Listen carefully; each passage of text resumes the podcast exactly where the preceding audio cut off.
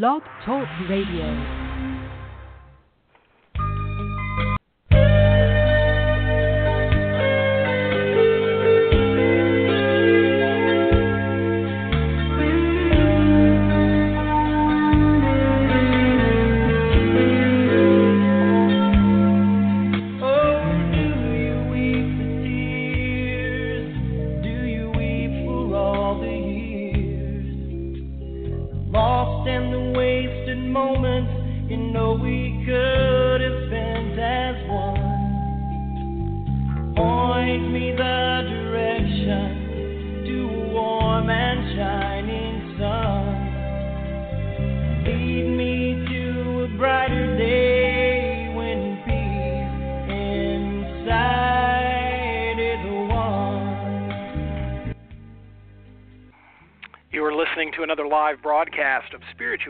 Today I'm your host, Jamie Sanders, along with my co host, Denise Yeargin. Denise is coming to you from Music City, and I'm coming to you from Pensacola, Florida. And on today's program, our guest co host is going to be Reverend Dr. Paulette Hogan, who will be joining us in about 30 minutes, and she'll be coming to us live from I believe it is Sugarland, Texas, which always makes me think of the singing group Sugarland. So let's talk a little bit, Denise, about what's happening, speaking of Sugarland music, in Music City today. Well, you know, we are getting ready to probably get some of that rain that's been in Texas and some of those other places, and it feels very, very. The air feels thick today here. But as far as what's going on in Unity of Music City, we are we are having such an awesome summer. And I don't know about you all in Pensacola, but sometimes summer means attendance can be down a little bit and we have you have the ocean that's a big draw. We have lakes here many lakes and people want to go boating and all that but our attendance is up and our money is up and we are happy happy joyful joyful. So i you know i can't i can't say that i'm any better. As i as my partner judy would say i am happier than a pig in the mud in the sunshine. So how's that? Did you just visualize me rolling around in the mud Yes, I did, and I enjoyed it very much. You know, that's one of the things though that ministers talk about is when we all get together is that you know it doesn't matter what you know affiliated you know affiliation you're with, whether it's you know New Thought or it's you know the Baptist Church, but usually in the summer months when kids are out of school, people are traveling, they're they're doing outdoorsy things, and a lot of people do tend to say, well, let's skip church and go canoeing and so right. I, I don't know about you, but we changed several years ago. We changed our our services used to be 11 a.m. and we realized how quickly when the you know the kids got out of school, attendance dropped. So we switched it to 10 a.m., which helped a lot, and that gave people time to still be able to get out to their boat, go to the beach, do that sort of thing. So I think most people who are in ministry of any kind realize that when summer is upon us um, people have things that they try to squeeze into their lives. So it's all good, right. and I agree with you. It's and it really is about what we're offering as community and not necessarily as church, because right. I really find that if we get you know, I, I really keep trying to train my people into quit referring to it as the Unity Church and to call it, a, you know, Unity of Pensacola, but that we are a spiritual community, which means we don't just come alive on Sunday morning and then shut the doors till next week. There's something going on continuously on the grounds here. So I know that's what's happening there. I follow you guys on Facebook and all the outstanding things you're doing. Well, thank you. You know, which is part of what we said we might talk a little bit about for the first 30 minutes is how we move from thinking of ourselves as a religion to being a more spiritual center or a spiritual community. And I find that a, a um, I mean, it's something that I did in my own mind many, many years ago and living in Nashville, Tennessee, which is not only the buckle of the Bible Belt, but we have so many colleges that are religious based, and you can't drive down a street without, you know, throwing a rock at two or three churches on the way. So we are such a religious city on some level of many, many different kinds of religions that it is a sometimes an interesting shift to watch people move from a religion to living a different type of what I consider a spiritual life instead of following rituals or certain kind of things or thinking they're coming in to worship God on Sunday morning or whatever it is that they think they're coming to do because of the religion that they have come from.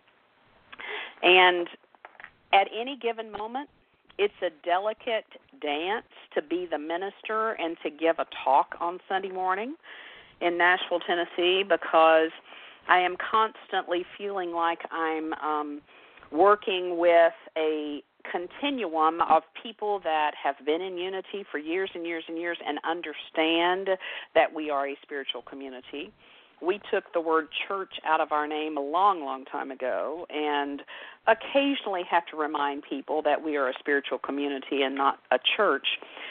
But even in saying that, you know, even the way that we come together on Sunday morning, and you know, I have done a lot of shifting and changing and put tables and chairs and done different things to try to shift people's minds about what the experience is about there is still this need or internalized feeling that happens when people come in to sit in little rows and stare at somebody who's going to pontificate about something. Does that make sense at all?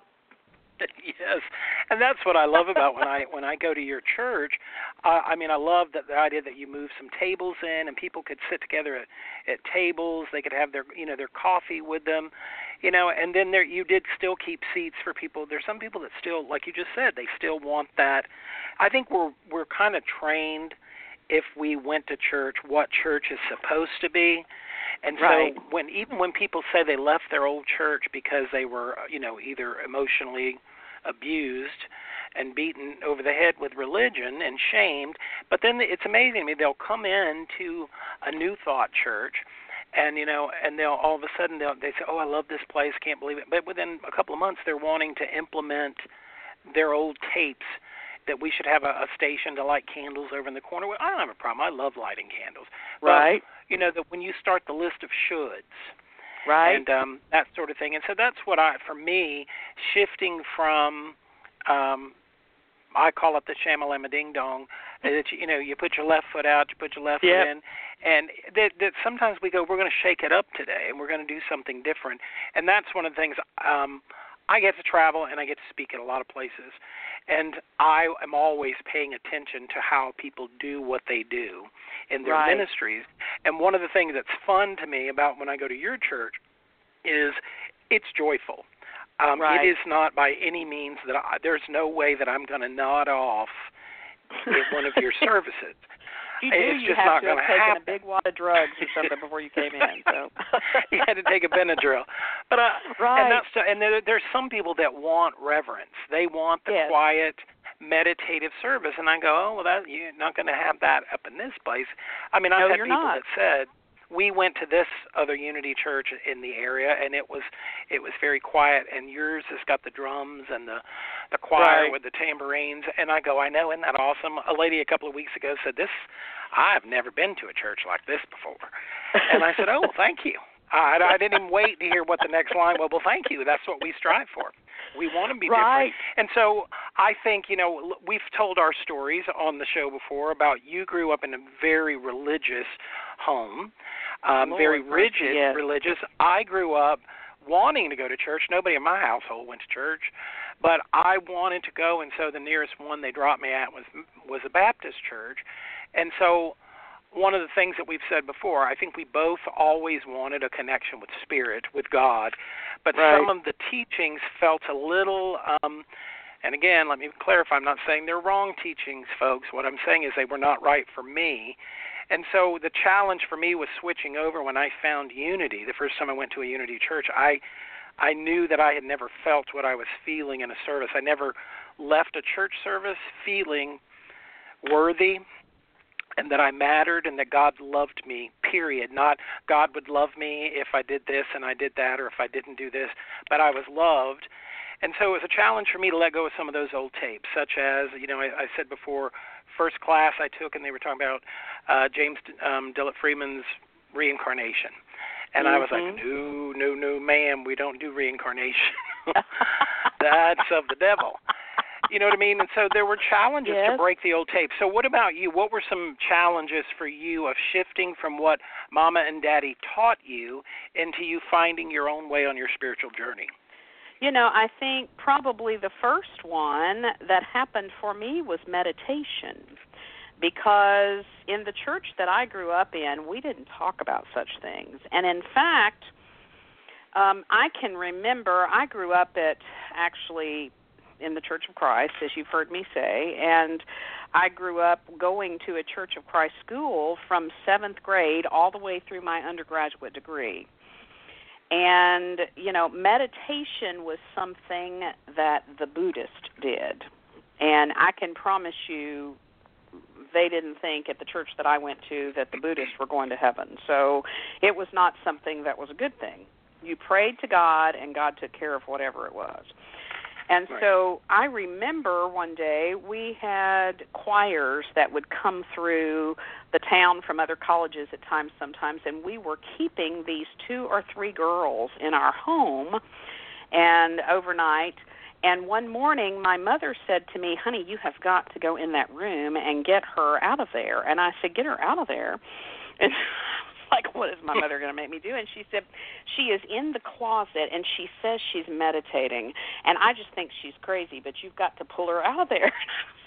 like, pull her out of there. But, you know, I walk over to the closet and knock on the door, and the girl, you know, says hello. And I said, you know, my mother is just really, you know, wanting you to come out of there. And she said, I'll be out in just a moment. I'm meditating. And, you know, quite interestingly, because that had been considered in the realm that I had grown up in as something that you don't do, believe it or not, the Denise of back then, I really didn't look into it at all. But I do remember the first Unity Church I ever walked into, which was First Church in Nashville, Tennessee, and I sat on the back row, and I remember the first meditation that I sat through, and I felt such peace and calm that I had never ever felt before. Because the prayers that I had been used to were, Oh dear God, I am a horrible sinner. I deserve to go to hell. but I'm hoping beyond all hope that you're going to save me on you know you know what I mean, those kind of prayers. Right. Right. And I was like this is so very different to just be in this place where I am told God loves you.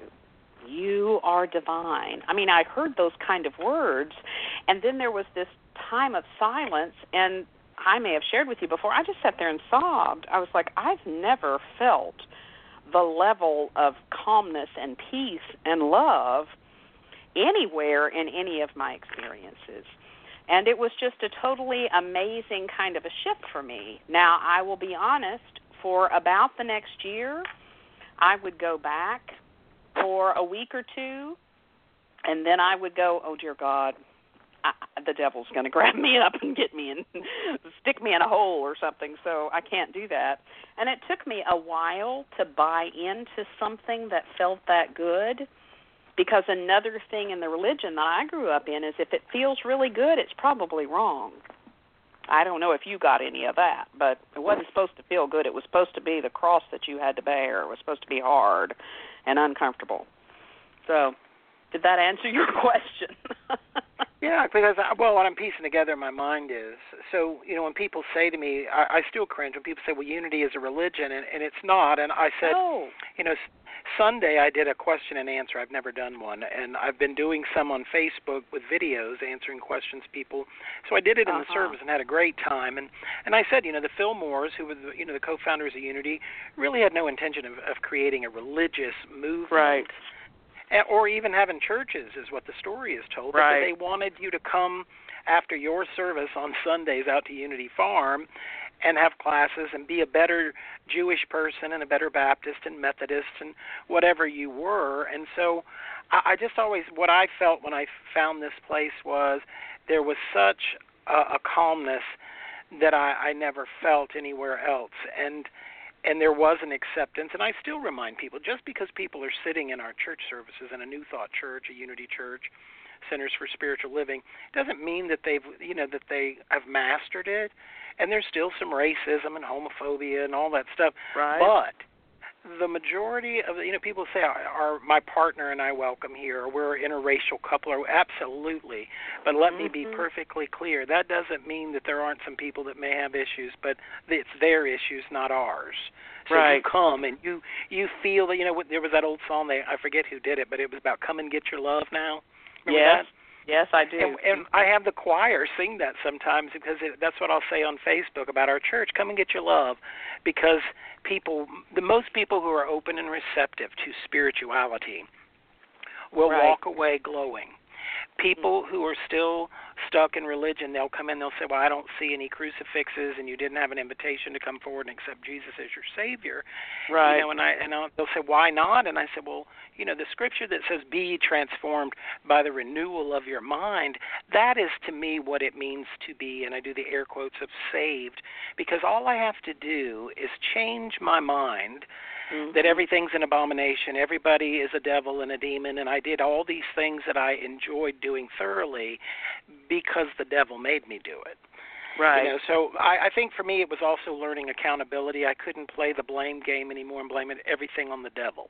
Mm-hmm. That was huge. Well, you can't be a victim anymore in this in this type of spirituality because we teach in unity, in religious science, in divine science, we teach empowerment because we believe that the the spirit lives within us. I mean, it's in everything, but it lives within us. And so therefore, I don't have this ability to, you know, go to the priest and him say, "Okay, do I never did go, so I don't know what that what that is." What he'd say.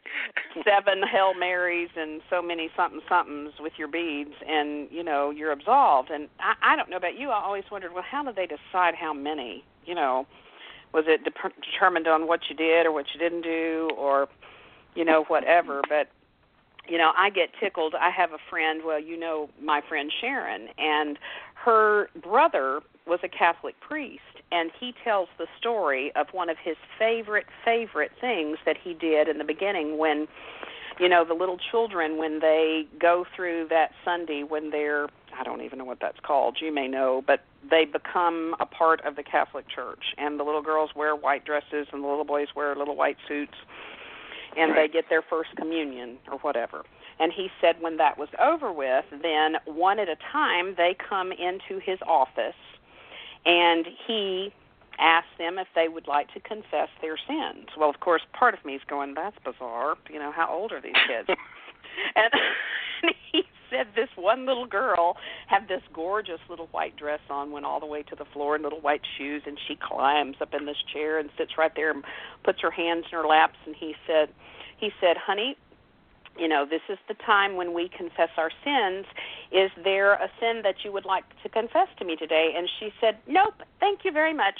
And she got down and walked out of his office. And he said, I just kind of sat there and laughed and went, Well, yeah, nope, thank you very much. I mean, you know, children on some level, I think, know that some of that is kind of silly. Does that make sense?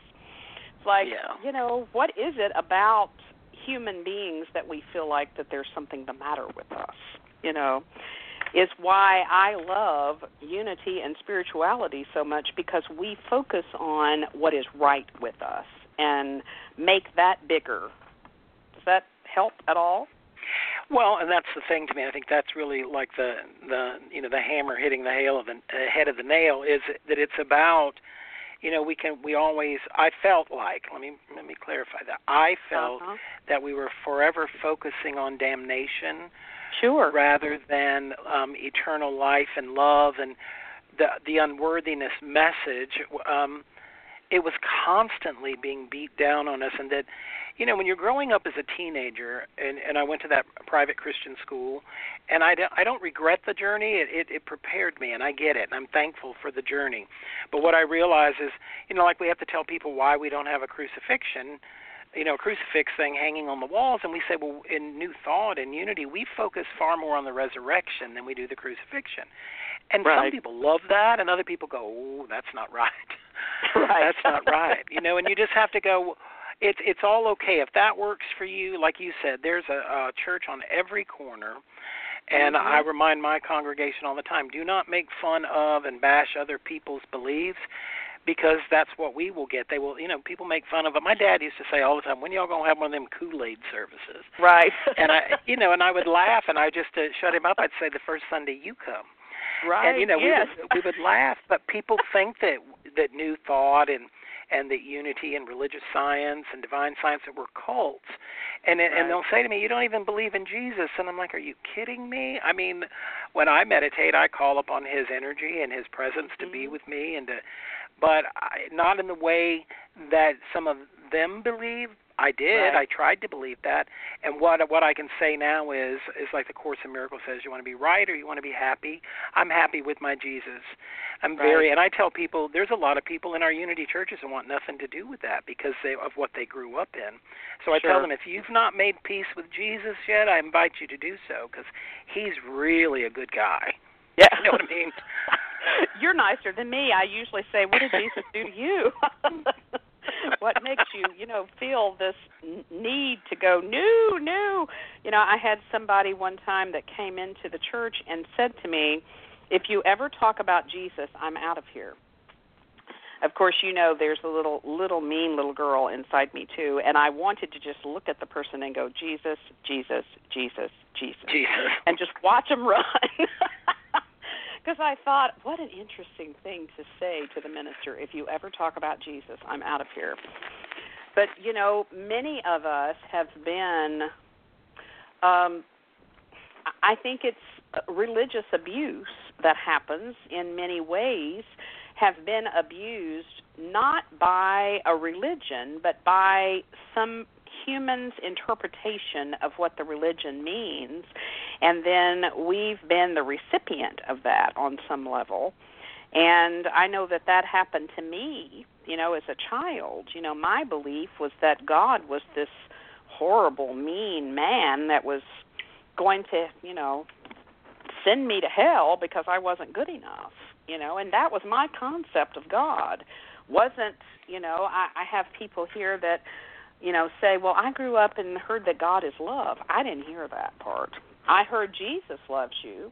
We sang the song "Jesus loves you." But you, but you better watch God. But God was going to send you to hell, you know. And I was like, "Well, I'm going to be Jesus's buddy because Jesus loves me." I don't know about this God person, but that sounds very scary. You know, the thing I like about unity, and one of the reasons that when I was looking for a place because I always wanted a spiritual life and I had not had one is I was looking for something that unity brought me in the fact that what I heard was exactly what you were saying. Charles and Myrtle did not start this to be a church. They started it in a broader concept of having room for many perspectives many different ways of seeing the same thing because that's what I feel like happens in unity. Even here on Sunday morning, we were talking about, I'm doing a series called um, Your Presence is Requested. And this Sunday morning, it was about your presence with what you call God, whether you call it God or you call it you know spirit or you know mother father god. We had a, a guy who sung a song at the beginning of the service called if god were a woman would we fight mm-hmm. wars?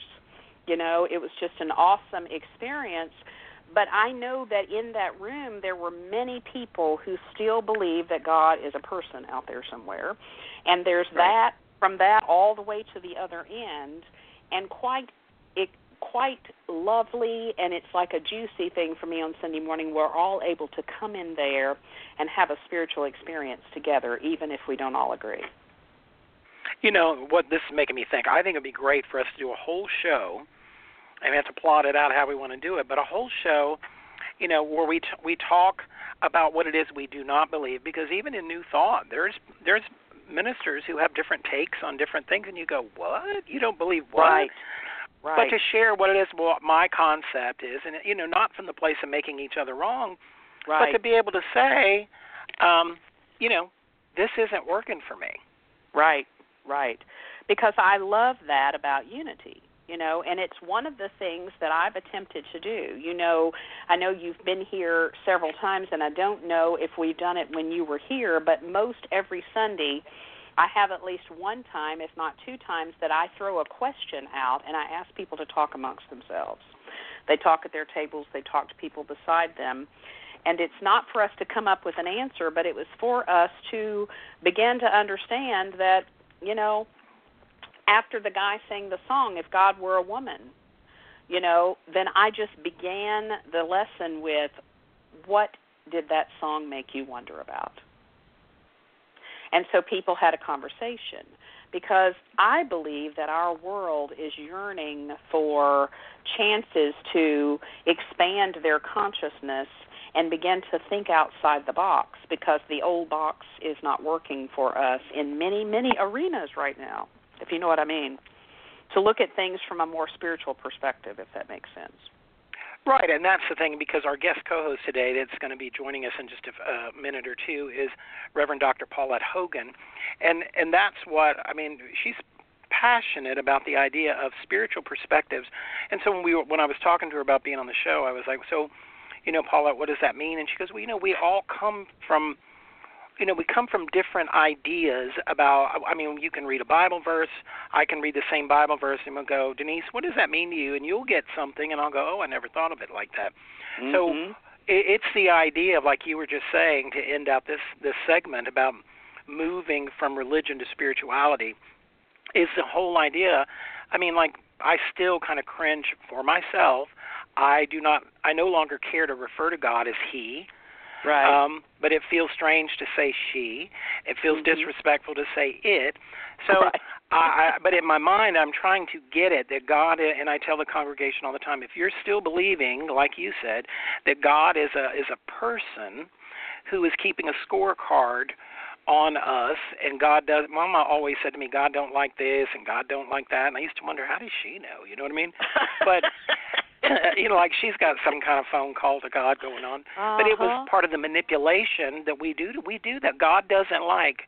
And you got that memo. Well, I read it in the scriptures. Which version did you read it? Right. So I think when when we bring Paulette on the phone in just a second, we're going to really talk about how we each person we can still be a part of the same uh, belief system, but we have a spin on our perspective of what our spirituality is, what it is not. You know, when I was growing up in that Baptist church, they would say your relationship with Christ is a personal relationship. That always rang in my heart. And so I even think today as being a person who does not want much to do with anything religious, but spiritually, the whole journey is personal. I can't tell you how to do your journey, but I can I can empower you with tools. It's up to us to use the tools. You agree with that?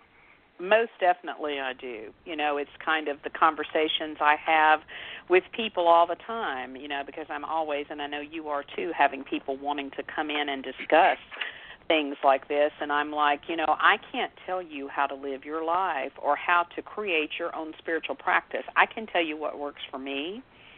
But what I know is that when you get into this different way of living, you are going to have some sort of a practice, whether it's you know, lighting a candle and sitting in the silence, or it's taking time in the morning and walking in the woods and just being a part of all there is.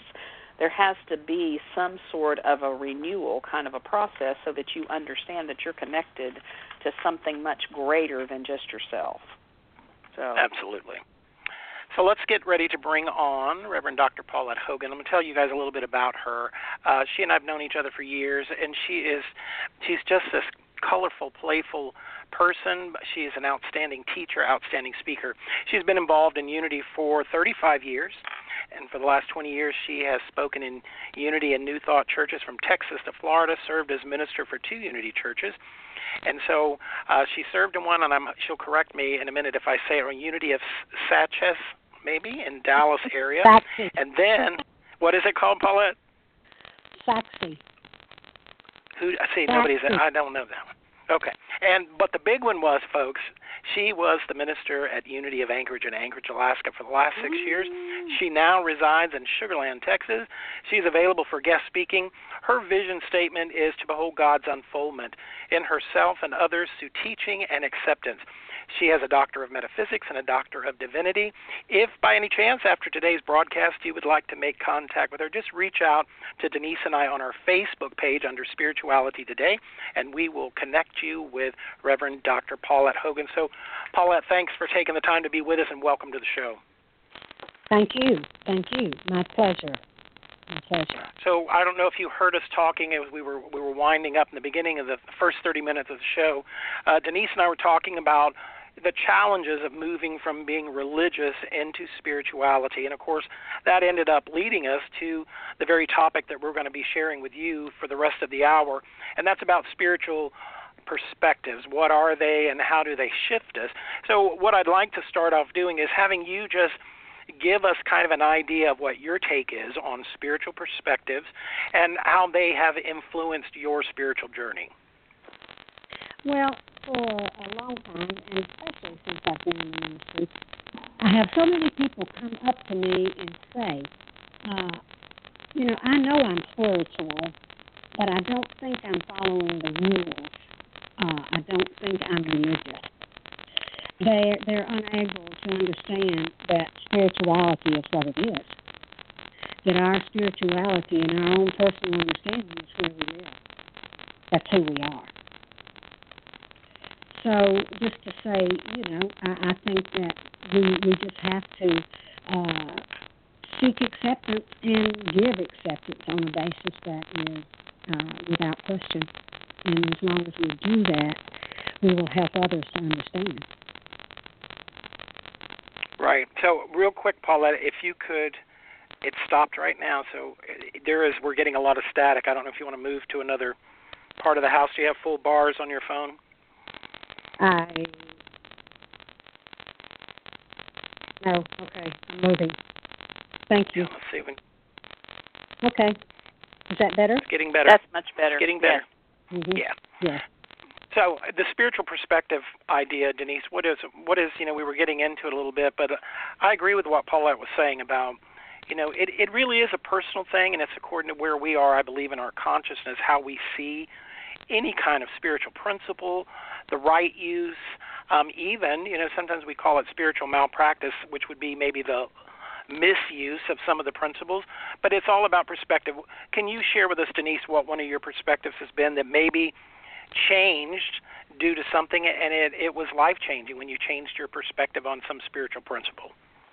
Well, I will tell you one of the things actually, you know, I do a lunch bunch in on Wednesdays and I'm in, in there with them before I come into the radio show. And we are reading a book called, by Karen Armstrong called The 12 Steps to a Compassionate Life. And one of the things we were talking about, which has really rocked my world for many, many years, is that, you know, I as an individual can look out of my eyes out into the world. I can look at news. I can look at lots of things and go, "Ooh, that's that's a mess, and that's a mess, and that's a mess." And one of the things we were talking about today is getting what I I have always called a 35,000 foot look at something. Because when I'm down in the middle of something that I've labeled a mess, I'm not necessarily seeing the spiritual perspective. I'm seeing what might have been created, you know, by human beings in this moment. And when I'm able to, as um, Wayne Dyer and some people say in some of their writings, rise or vibrate above what's actually going on in the moment, I can see a bigger picture. And at that point in time, know how to assist or know what a perspective is of what's going on. You know, to me, I see that all the time in ministry as being a minister. I have to be willing to not get down in the muck and the mire at times with things, but rise to a different level and see something from a spiritual perspective. Um, I had an, an example of that that happened with me yesterday. I have a congregant who has been in and out of the hospital for about a year, and she has had cancer in many places in her body, and it has moved to her brain, and it is inoperable, and they're giving her only a few months. And to sit there with her, and then finally just to climb up in the bed with her yesterday and hold her up close to me, and know that there was nothing more to say for the two of us, but to know that everything was well and that everything was moving in the direction that it was going to be moving in that moment. And she knew in that moment that I knew and that I loved her and I knew the same thing. And if I had stayed focused on what was actually going on in the room, I might not could have gotten to that place of peace. Does that does that answer that for you at all? Yeah, I think it does. And and you know, Paulette, what I was just thinking about was, you know, in your bio, we were saying that you served in Anchorage, Alaska for 6 years and you know, I don't Denise, have you ever been to Alaska? I have not, but it sounds cold. well, it's absolutely breathtaking, but Paulette I'm sure had even it said is. to me, it's like being in a different world. I mean, you're so far away from friends and family. And so Right. to me the spiritual perspective of being somewhere for 6 years and then Wow. having the awakening that it's time to go, what was that Mhm. perspective like for you, Paulette? Well, my being in Anchorage, Alaska is the closest thing to a description of heaven that I'll ever give anybody. Uh, there was not a day that I didn't love it. But I can sum up my decision to leave there with heavy heart in one word family. Uh, there comes a time in your life when you have to make a decision. Uh, do I want to know my grandchildren? Do I want to be a part of their life as they move into bigger things, or do I want to stay here? And uh, I decided that after six years, it was I could leave and uh, just have the memories that I made there, and move on into another ministry wherever my heart leads me. It's uh, it's it's very it was very difficult, no doubt. But I will tell you this, if I may elaborate, there is no place in the world that I would rather be. And you've heard the old cliche.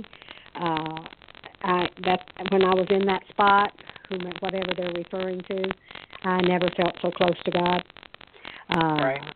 I I recognized the God in me every day when I woke up with my surroundings, and I think that is a gift to have that experience, and it takes you to uh, all the other places that you go because you have known that feeling and you know when you are seeing God in all things and in, and in yourself. So it, it was a beautiful experience.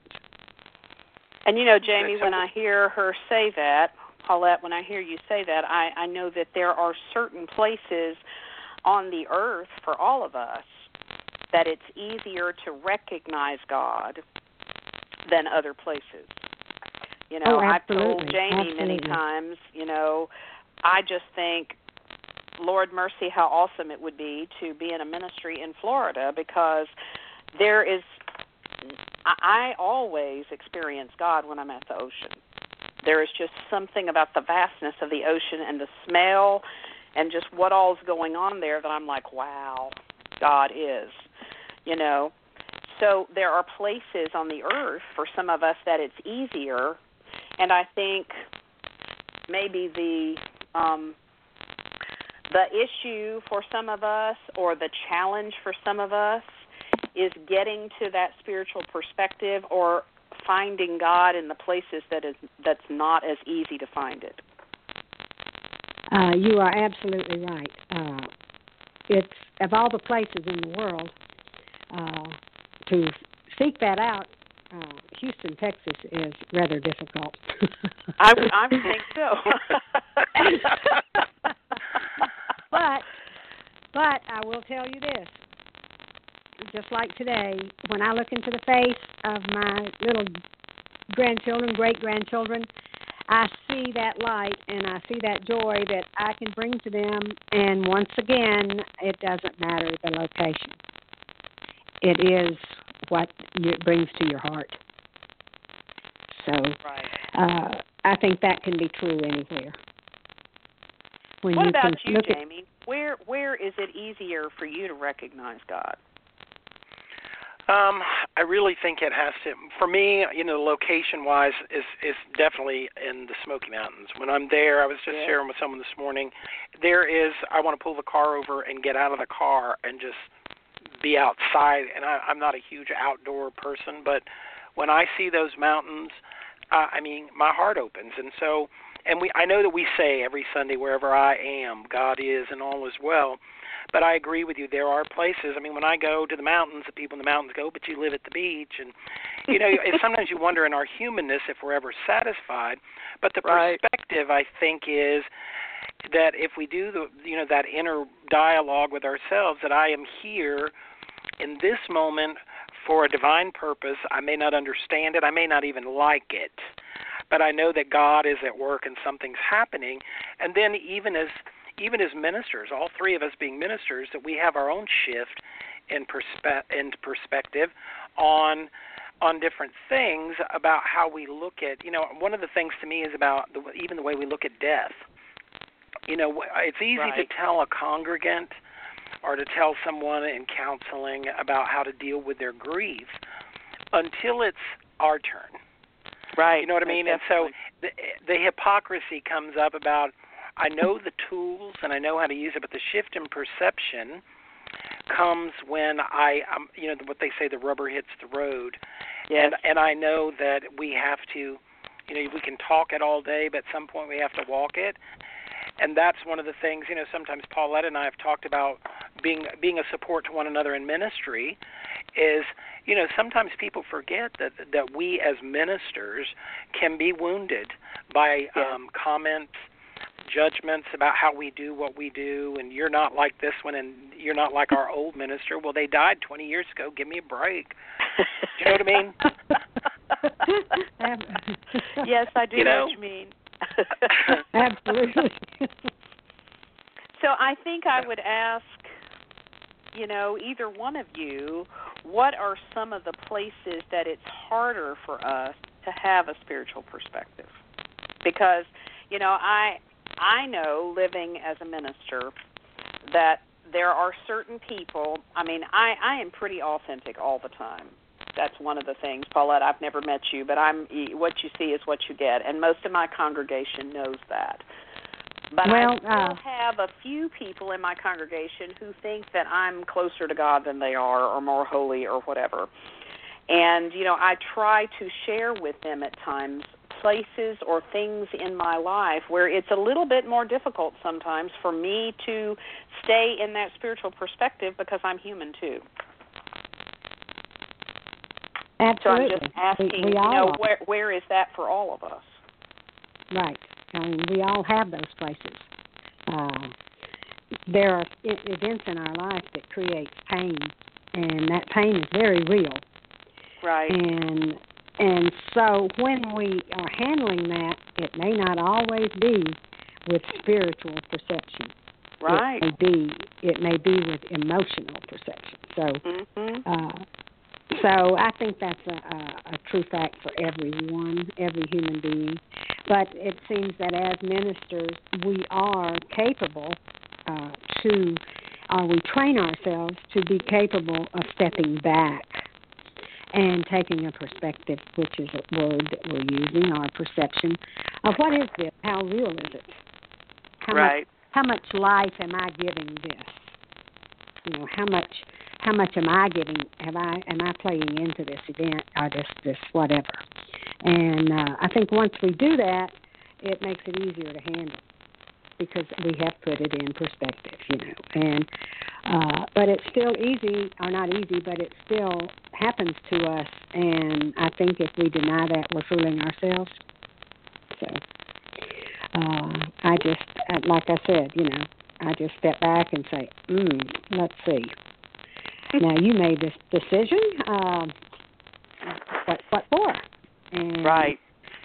And then I start. I'm I'm real big, and Jamie can tell you. I you know I'm I, I'm big with the T list. You know, uh, why I did and why I didn't. And uh, most of the time, if you're good with the decision, you'll have more on the why I did than you would on why I shouldn't. So Mhm. uh, I, I have just found that to be true. And then to be content with what you've done is the most. That's an entirely new subject. uh, you know, to uh, to say, okay, I made the right decision. Look at all this joy I bought for myself. Hmm. Not, not it's 104 in Houston, and oh my God, I wish I was in the you know, you, you just you just can't do that. That's that's uh, that's where I think we get into trouble. So it's uh, it's just acceptance of where you are and seeing the joy and what, where you are and what you're doing. So that's about all I can say about that. But it uh, it works for me. Jamie, what about you? Well, you know the the big thing, and I, I use it often. It's one of my favorite affirmations, and, and it's about us being teachable, because you know all of us in our in our encounters with other ministers, whether it's in New Thought or it's in other denominations, sometimes I think we get so full of ourselves that we think we're so smart. and the big yeah. thing is being teachable. And in our time of prayer meditation, if I'm going to have a spiritual uh, shift, if I'm going to have a perspective shift within my consciousness, I must remain teachable. I must be, you know, it's like when they tell people you have to go to conference to get your your points saying that you're still doing your continuing education, and people go, right. I don't need that. Well, right. trust me, if that's your attitude towards that, you're not being teachable and you're not in the flow. You know, I, I mean, I've we've talked before. I've met unity ministers who say, um, well, what do you think about blah blah blah? And they'll say, I don't believe in that. oh, well, what do you think about UFO? I don't believe in that. And so mm-hmm. I go, well, you know, I'm concerned when we spend more time talking about uh, I don't believe in UFOs or I don't believe in past lives or my thing is to zip it and but I, I always say in my prayer time, you you tell me who my next teacher is. You tell me what right. book is my next book to read. I'm always um, praying to be open and receptive. So I think, and Paulette, you can speak to this in, in just a second too about for us to have spiritual um, perspectives shift, which to me it's always about shifting and growing and spiraling, you know, like in the spiral dynamics that we talk about, we're going higher in consciousness. I have to be open and receptive. I don't believe you know you can you can attain much spiritual wisdom and education so to speak if you're closed off and you think you're so smart you know we used to say in the fundamentalist church growing up that you're so heavenly minded you're of no earthly good. Remember that? Yes. Fortunately so i think we we, ah. we have to be open and go okay oh i never heard about that. Oh let me i sat here the other afternoon i had to wait for an appointment. So I went to the bookshelf and I pulled out one of the George Lamsa books, and it was the Gospel Light, and you know it was the Aramaic uh, traditions of the scriptures. And so I'm reading this, and my mouth's dropping open, and I'm like, I don't know why we don't read these more. Right. But it, it shifts your perspective and your perception of what a term that has been used and misused in religion to shame us and belittle us. It had to do with the custom of the day, and I don't believe a lot of it had to do with being, and I'm not being disrespectful, being God's word, but it was a custom that the people did, and we made it be about God wants it this way. Right. So, well, what's you your know, take on about being open? Go ahead. I'm sorry. No, I was saying I'm asking you what's your take on that. Well, you know, I think that after much Bible study, uh, not in the historical pers- part of it. I've taken three classes on that because that uh, what you're talking about interested me so much. You know, what are these people really saying? What what does it really mean? And if we look at it from a metaphysical uh, position, or, and an open mind, there's so many things that are so different from what we've heard all of our lives. And that's what I find so beautiful about New Thought Unity is because the people are opening up and looking and telling people, wait a minute, you don't have to fear this or you don't have to uh, do the, anything to be uh, blessed. And and you know it's it's uh, it's a wonderful. Once again, we go back to the word perspective to have that and to know that and to be able to read that book and see what it was meant for. Uh, maybe they didn't know what they were writing it for, some of them, but uh, still, if you interpret it properly, uh, it can be a blessing, and life can be a blessing. Do you agree with that? Absolutely. I mean, that's what I, I say. I mean, I, we always try to say, "Hmm, I never thought of it like that," instead of going, "That's ridiculous." is to stop. I mean, that's frightening to me when we that's immediately yeah. before we've had a moment to even take it in, we shut it down. And a lot of us do well, that, and that's why I say we. It's you know they'll say to people, you know, well that last minister at that church was so old, and I always go when we talk about old, I don't think we're talking about number in years.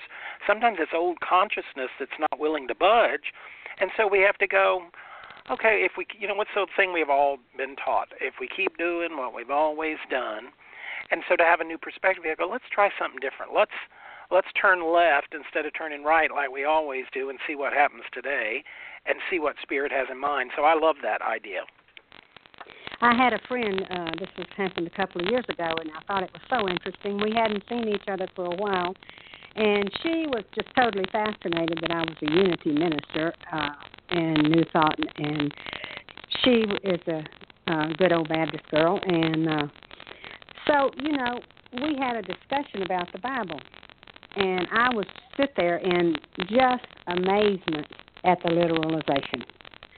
And you know, she she would ask me, "What do you think of this?" And I would give her my opinion, and she goes, "Oh my God, I don't, I, I never even thought about it that way." And because I could say those, but say it to her, and she listened. Uh, last time I heard, she was going to the Unity in Tallahassee.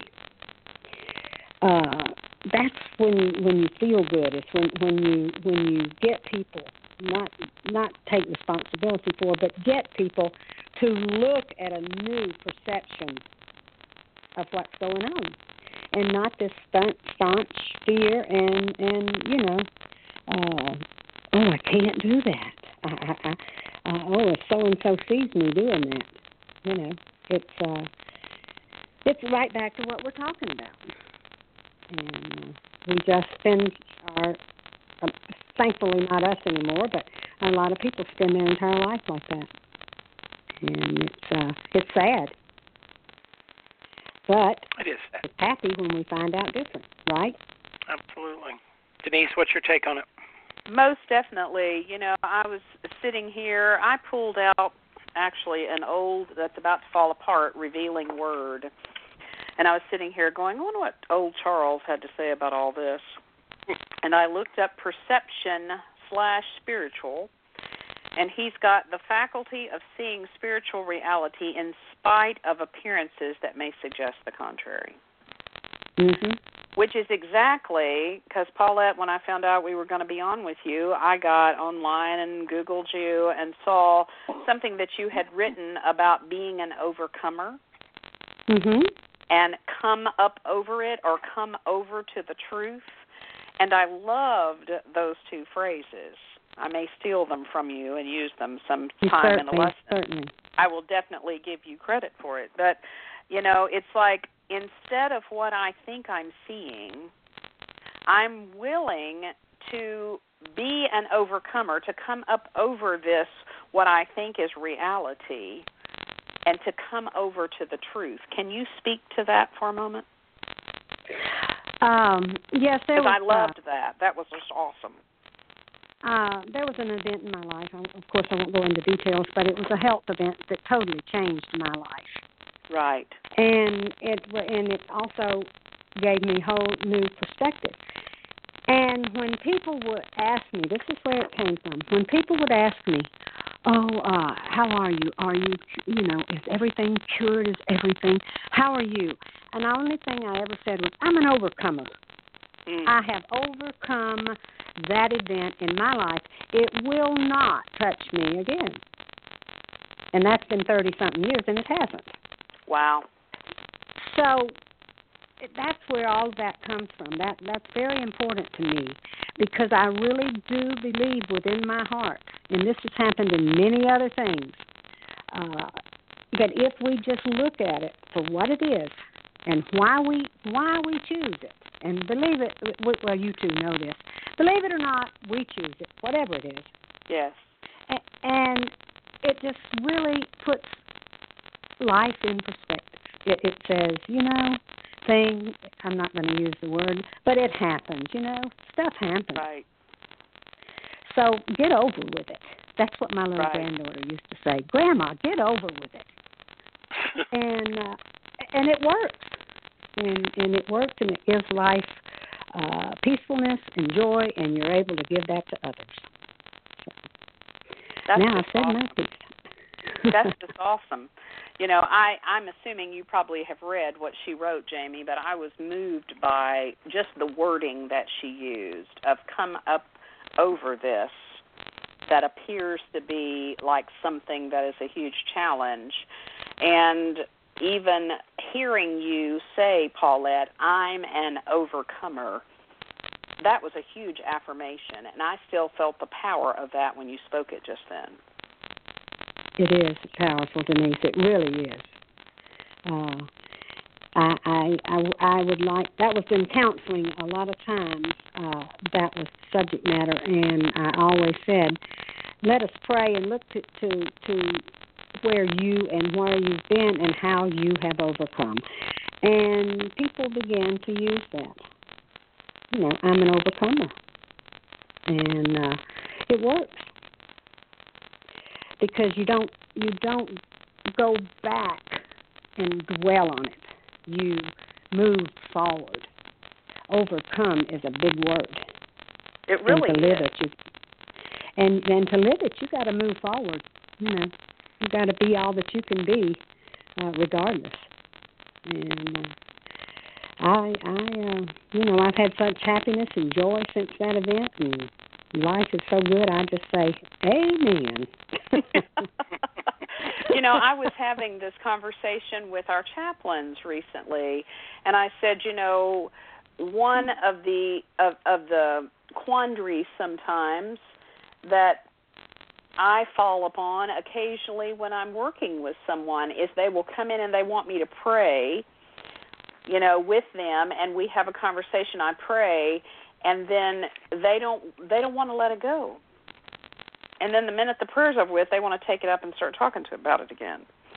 oh no, they. That, And the, so I may the, use some of this the with people them, are- going, when- you know, this is the prayer is about overcoming this. That's exactly right. Not, oh, uh, you know, let's pray that I don't get it again, or let's Right. pray that, that it's not. It's not all of this that defined. Of course, I feel that way about prayer. Period.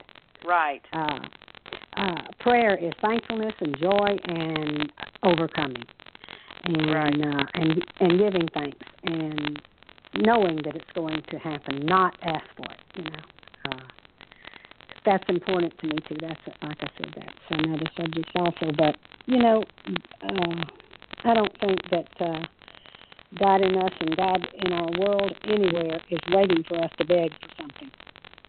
Right. To we need to stand up and and declare it, and uh, then when we do it, so much easier. Mm-hmm. Well, and as I said, I heard, I don't know what Jamie heard when you said that, but I heard very emphatically, I am an overcomer. That's a powerful statement. A huge, Yes, powerful statement. What do you think about that, Jamie? Well, you know, I I think sometimes if we, you know, could have been raised as children with that kind of mentality, the whole thing about affirmations, I just think, you know, in this lifetime I'm not going to have any, and I, I call that a blessing. But if I did, to take a young child and I mean Paulette's getting to do it with, you know, the great grandchildren and the grandchildren but about you know reminding them at an early age little things like when they have a challenge or an upset uh, you know they may not understand it but to phrase it in ways that they can do anything that they set their mind to and that they are they are loved and they are beautiful you know i grew up in a house that said children are to be seen and not heard Right. and and I think and that that affected me on many levels that you don't even realize until years later. But I think, can you imagine if we had been told that no matter what challenge comes my way, I can overcome it. I can I can move around it. I can rise above it. What a difference it would make in our our mental and emotional and physical bodies instead of immediately going into like when Paulette was talking about when she had the physical challenge. You know, I just talked to a, a congregant the other day and she told me that she was um she's diagnosed um, and they're not looking good. And I said, here's the thing: it's not my place to tell your story. I will not tell people that. But what I, I invite you to do is surround yourself with people in your circle who promise you that they will only think of you as healthy and whole. They will not name, you know, Johnnie Colemon always said, name means nature. And right. that when we name something, yes. it becomes ours. Mm-hmm. And so I said, cease saying, yeah, quit saying that the doctor says. And I said, you know what he said? But I said, do I'd have a circle around me that did not. When they prayed for me, they prayed for my wholeness, not my sickness. Right. Yes. You know what I mean? There's an energy there, and that's what I mean about for us to have a spiritual shift of perception is a whole thing about I do not want my my people praying for my sickness or my lack. I want them to pray for my wholeness and my abundance. Yes. and and some people, and I don't care how long they've been in this, they don't get that still. Right. Yeah, I had that. uh I had that happen in Alaska. I fell, I slipped on the ice after all the years once, and I broke my arm. So I go to the hospital, and all these people are coming in, and they're going, "Oh, Reverend Hogan, do you want to pray for the healing?" I go, "Look, pray for peace. I know my arm's going to heal, the bone's going to heal, so I'm going to be fine. But let's just pa- pray that I can stand it until I get home and out of this hospital. You know, I mean." the arm's going to be fine. Right. Why am I going to? Uh, I, I laugh about it, but why am I going to fill myself up with all of this? Uh, oh, it's so painful. Oh, how did you know? Uh, I've lived there five years. Why did I walk on the ice? I mean, without the right shoes. Hey, it's life. I mean, yes. who, who am I blaming and why am I upset? It's just what it is. And right, but let's I talk try, about let's talk about that for a second, Paulette, because I like what you just said. Mm-hmm. It is about we talk we teach accountability, and it, and to move to have a, a shift in our um, perspective spiritually. That if I mean, I teach. I know you guys. I know you guys probably teach it too. Maybe not in the same words, but that everything is happening for a reason. There under you know the Bible tells even under heaven there is you know, everything under heaven there's order. We we think there's chaos. The chaos is usually within us. But if you slipped and fell on that ice, to shift the perception of poor Paulette slipped and fell on the ice, or is it our spiritual perspective would be what what was I to learn from this experience? What would it represent? that I, I slipped and I fell. You know what I mean? Instead I'll of being the victim, we take it. What'd you learn? I learned look where you're going. Walking. That's what you left in the That's what, and that's what I said to myself when I got up. I went, okay, just get in a hurry and not look where you're going, and and and we can, you know, we can use that as a metaphor to many other things, you know. Right. But uh, I'm sorry, I didn't mean to interrupt. No, I, I, the whole point is about us being, you know, uh, again back to the whole thing about being teachable. If I have, you know, I, I there's certain words I choose no longer to use. I do not like the word accident. I don't Right. believe in them. I, everything's in divine order. Um, I was not paying attention at the moment, and it's calling me to pay attention to something. You know what I mean? Instead of going, "Oh, life stinks," and blah blah blah. Okay, what am I to learn from this? And yes, it may, you know. Johnnie Johnnie Colemon used to say that if we walk around with blinders on, we're going to fall down. And the Mhm. question is, who put the blinders on us? What can I learn from it? And her other famous quote that I love, and I use it often, is things don't just happen, they happen just. And so I think it, it makes us be accountable and responsible as spiritual beings. That every, and as Gary Simmons, you know, the unity minister says, it isn't happening to me, it is happening for me, which me. always used to send me through the roof You know what I mean? but it's the yeah. truth if we look at it. So you know you used a, a word order divine order and you know that's really one of the big laws of our universe and we wouldn't have a universe unless there was order and i think that sometimes we want something to happen that's different than what this you know it's like i heard somebody say one time if i climb up on the you know Empire State Building and I decide I'm going to jump down, gravity is going to cause me to hurt myself. And so we live in this orderly world. Paulette learned that she needs to pay closer attention when she's walking. I think sometimes we think being spiritual means that we don't have to deal with order. But order is there, and we do still have to live in this world that we chose to live in. I don't know and how that helps with the conversation, but you know, anything that I'm going through, you know, I was I was sitting and talking to a parent yesterday, trying to talk them down off the ledge because they were driving to a school and they were getting ready to go in with um, you know, an attitude with a principal because their child had been taken off a school bus because the child had thrown a piece of paper out the window and the mother was saying, you know, that seems like such a minor thing and I don't understand why I'm having to be disturbed from my job and drive in the car and having to go pick up my child when all they threw out of the window was a piece of paper. And I said, but there is order in the school system and there are rules that are at play and we can't say well it's okay because you know it was just a piece of paper they have a rule that there will be nothing thrown out of a school win- of a of a bus window as it's driving along. That's for safety and security.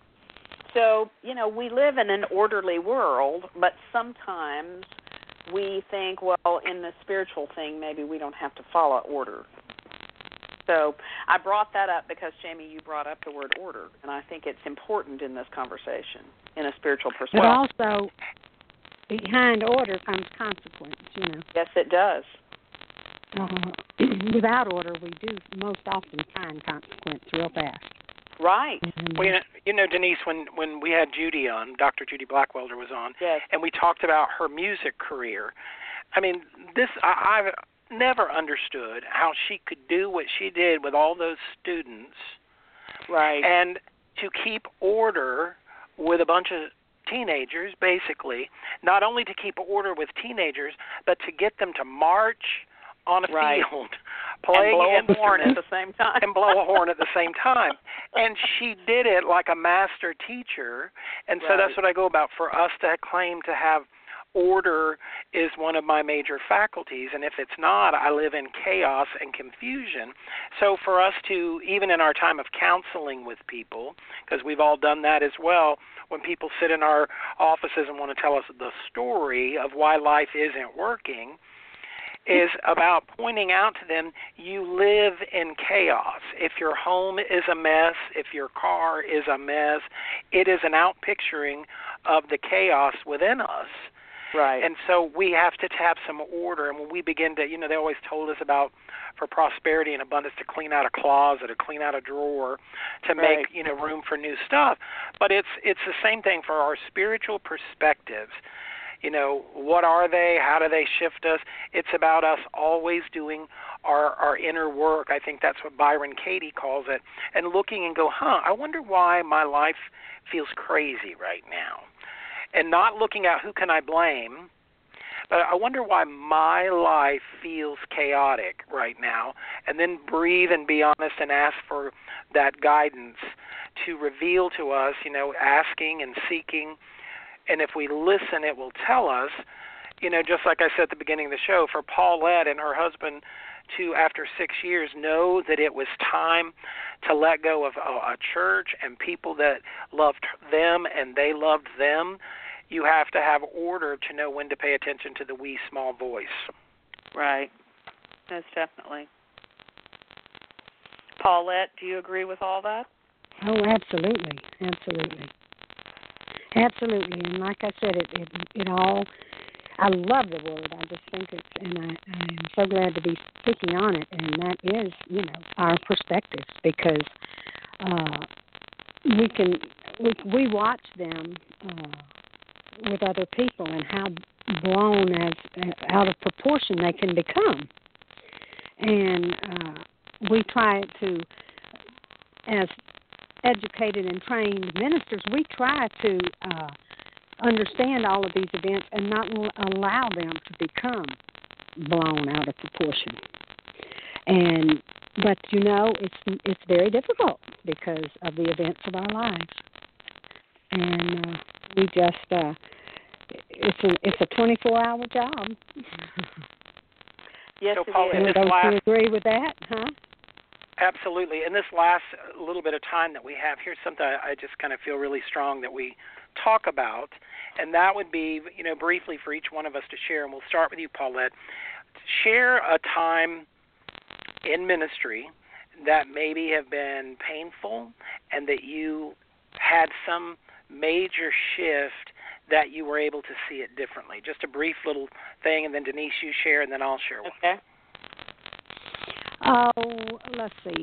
I think the latest one was in Alaska.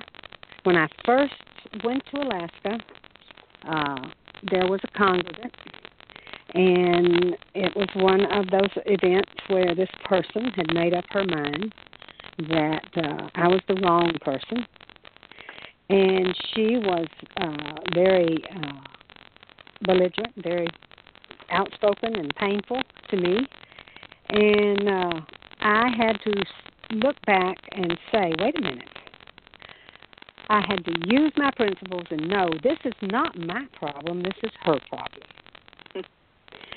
this is the way she sees it. So therefore, it will not affect me. And sure enough, being ignored and not being, uh, not coming back with with my own anger and fa- uh, up, you know, she soon came to me and said, I, "You know, I don't know why I felt that way. I just thought that, you know, you you have all this education and you have all this this experience. What do you want to be up here for?" And I said, "Because I want to be here. What what there shouldn't be anything else to worry about." But see, that was her whole perspective. I, why would I want to be there? Hmm and and you so you never know and and, and what it, to answer the question you never know what people are seeing and uh you just have to think about it i guess. I, I don't know how any other way to answer. Yeah. Denise what about you? Well, I, I, the biggest thing that comes up for me is the way I ended up into ministry because I had been asked by a minister that I dearly love to give up a job that I had been in for 15 years as a school psychologist in metro schools. And to come and be in tutelage under her, finish up my licensed teacher, and then go through a program that they call in Unity Field Licensing.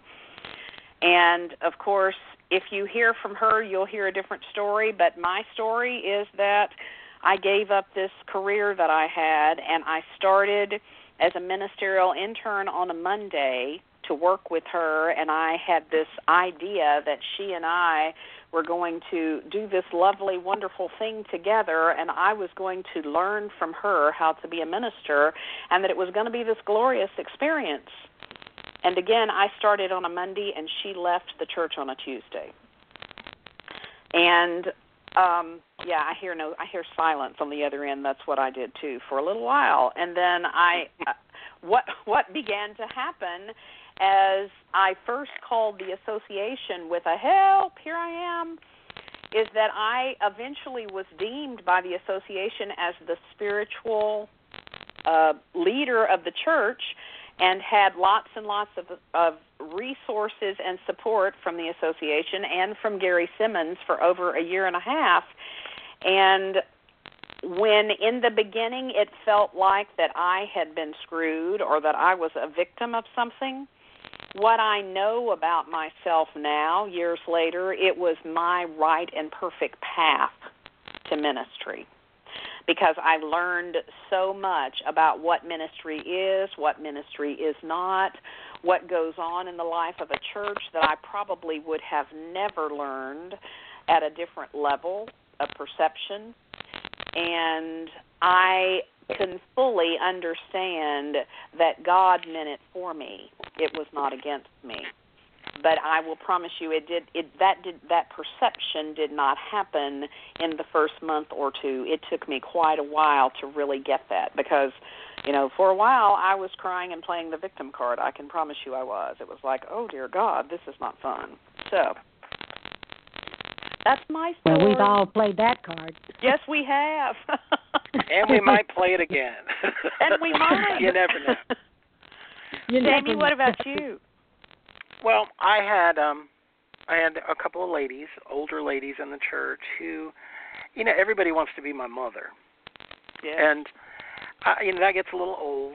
Um but it was just it was just some mean spiritedness, you know. I mean, and they al- they would always say, well, you know, Jamie must have the church bugged, and I would said, I don't have the church bugged. None of y'all can zip your lip long enough. I hear everything that's said. right. And so, um, someone told me they had said some things one day, and it was very hurtful to me. They, you know, and so the next week I I went down to our Bible study group, which is so humorous to me. I went down to the Bible study group, and I I took my administrator with me, and I said, let's go downstairs, and we went into the class, and I said, let's let's talk.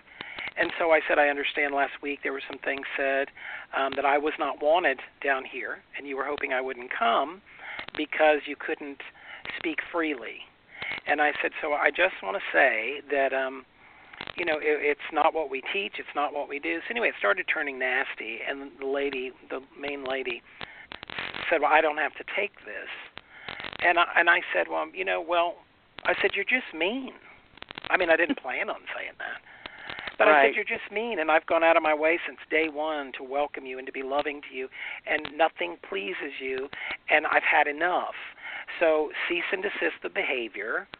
And so some other people got got their books and they walked out. And so anyway, her friend, the lady left the church, the one that, but her friend, who was always her, which we thought was her, you know, partner in crime, she she wouldn't speak to me. She didn't like me. You know, and I always say, and I don't know how you two feel. I, I wouldn't go to a church if I didn't like the minister. You know what I mean? right. Me you can't mm-hmm. take in any information because you you you've got a chip on your shoulder.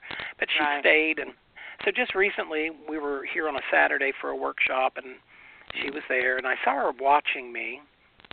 You know, and I'm never mean to her. I don't run, jump in her arms, but I I would smile and wave, or you know, didn't take her to lunch. But she came into the bookstore at the church, and uh, it was just the two of us in there. And I looked out of the corner of my eye, and she was standing in the corner, and she started crying, very you know, very um it was her whole body was involved in her crying and so I walked over and I asked her what was wrong and she grabbed me and she held me and she says, "Can you forgive me?" Wow. And I just froze. You know what I mean? I didn't see that one coming. And Yeah. I said, "What for?" And she said, I, "I've I've been mean to you." And she said, um, "I had a dream the other night, and Spirit let me see what it's like to walk in your shoes." wow. And I'm so sorry for the way I've treated you. I had no idea what you deal with and the judgments and the opinions of people, and I'm asking you to forgive me. I'm telling you, you felt the Holy Spirit in that moment, and I see that lady so differently now. And we, if I see her on Facebook, I send her a message and I tell her I'm checking in on her and I love her. She does the same thing, and so that was a huge shift for me. And all it took was for us to communicate. Right. Do you know what I mean? And I would have never saw it coming. And that's why I say sometimes the very people who we end up thinking are our enemies could end up being some of our closest people in our circle if we would just ask the Holy Spirit to heal whatever the miscommunication is or the misunderstanding. And so that was a huge spiritual thing for me. And I and now it's amazing. I laugh when I see her because mm. when I see her now, I used to Yeah. kind of want to move away quickly, but now when I see her, I can't wait to get across the room to hug her. That's awesome. Good for you. Great. Yeah. You know, I'd like to just say one thing before we go. Uh, I think that all of these things that we've mentioned, and especially that one, Jamie, I think that the the statement that I would would put, and I'm in the process right now of writing an article about it, is stepping outside of our own ego. Wow. Yeah. That's the hardest thing to do for any person. Stepping outside of our ego, which is where we, of course, feel the pain and the, the hurt and the insults and the whatever, and and doing just what you did. It, it's that I think that's beautiful. Well, you know the sad part, Paulette, is what I realized. You know, we, if we do our work, when I walked, I'm looking on Facebook. She's on Facebook right now. When I walk, when I, if I had not, if she had not come in the bookstore to me, you see what I'm saying? It wouldn't have happened. I, I because somewhere my ego said I'm not hunting her down and begging right. her to love me, and that's what I mean about where we have to go. Okay, my ego or my my um child person inside is not going to budge, so I got to give this to the Holy Spirit, and you create the opening, and it works every single time. Yep. That's right. God says, "Here, look, look." Our spirit says, "Look, I'm, I, you know, I'm gonna put you just in the right spot and and lear- learn the lesson." Yes, most definitely. Cool. Well, Paulette, tell us before we get ready to go, how can um, what do you have any upcoming things? You said you're working on an article. Where can people read your articles when you write them? Um, just give us an update on what's going on with you and what we can look forward to in the near future. Well, I am semi, as as uh, you well know, uh, since I came from Alaska. I'm semi-retired.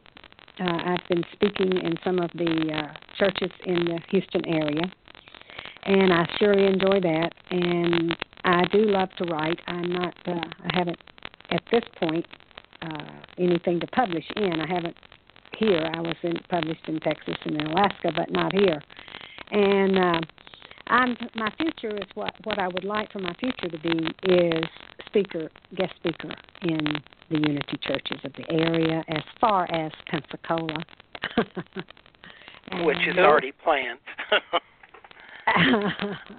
so that's that's it right now for the next for the rest of this year for sure because uh, I have this also I have this little person that I've chosen to take responsibility for for this year. So well, we just want to say That's thank me. you for being with us today, and um, you know, love to you and the family. And you've been a great inspiration on the program today, and we will most likely have you back in the very near future to share with us again. well, thank you so much, and and it was nice meeting you, my dear.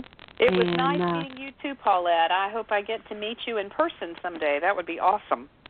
I'm sure we will. I'm sure we Yes. will. I just feel that. Yes. And Mr. Cool. Jamie, you know how I feel about you, dear. And uh, Yes, I love you very much, forward- and um, I love you Thank too, you for sweetie, being and with I us. look forward to talking to you, both of you again soon. Cool. all righty, talk to you soon. All right. Blessed day. Bye. Bye. She is she is really a, a fun person. She is very you know, I always say she the first time I met her, she made me laugh hysterically because she just she tells it like it is, you know what I mean? So you have to I love Yes. people like that. So to me, I often think that and sometimes Paulette reminds me of the Paula Deen of Unity, so I enjoy Yes. that. Actually, she had a little bit of that drawl with her, and I thought she that's kind of what she sounds like a little bit. That's kind of neat. Yes. Yeah. Cool. So I think it's I think it was a good show, and I think that um I think we're probably going to get some some really great listeners um, on the archive of the show this evening. So I'll make sure to repost that. But you know, in in closing, any thoughts that you want that we didn't cover that you'd like to stress really quick before we get ready to play Judy's music to close us out? Cool. Well, you know, I I know that she talked a little bit about metaphysics, but I just want our listeners to know that you know those of us in New Thought do metaphysical interpretation of the Bible, which again to me goes to the words of what she was using in an article that I wrote come up over what we think is the real world and come over to the truth of our being that we are all one and that you know the spirit of God lives within each of us and there's something bigger going on than what we may can see with our physical eyes. And I think that's one of the things that a lot of people enjoy coming to Unity Ministries and say, "Oh, I never thought of it like that." because we do what we call metaphysical interpretation. So I would say that in that we are able to stand in the truth of the divinity that's within each of us. Well, I'm glad you said that because the song we're closing out with today that Judy Woo-hoo. wrote is called I Stand in My Truth. So tell us before we close so we can play it, who is singing on this one? Is it you and Jamie it's again? Actually, th- this song is my girlfriend, sweet sister that is from another mo- mother, I would say, Jamie London, who I know is from the Pensacola area. So I know Right. that you know her rather well, her and her sister. And she is somebody that we love to have sing in our church because she's amazing. And it's her with the Voices of Unity Choir backing her up, and it's called Stand in My Truth, written by Judy Blackwelder. It's an amazing song. All right. And everybody, let me remind you again. When you hear this closing music, I mean, sometimes we're going to mix it up, but lately we've been playing the music of Dr. Ju- Ju- uh, Judy Blackwelder, who is outstanding. So if you're interested in ordering, you can contact Denise on our Facebook page. Um, Yes. Any of the song books, all of that stuff. If your ministry is looking for different music, Judy writes all the music. It is Yes. phenomenal. So be sure to check out um, with Denise on our Facebook page for um, Spirituality Today. So be sure to do that. And we're going to leave you now with that music. Uh, stand in my truth. Until next time, be good to yourself, be good to others, and keep spreading the light. Goodbye.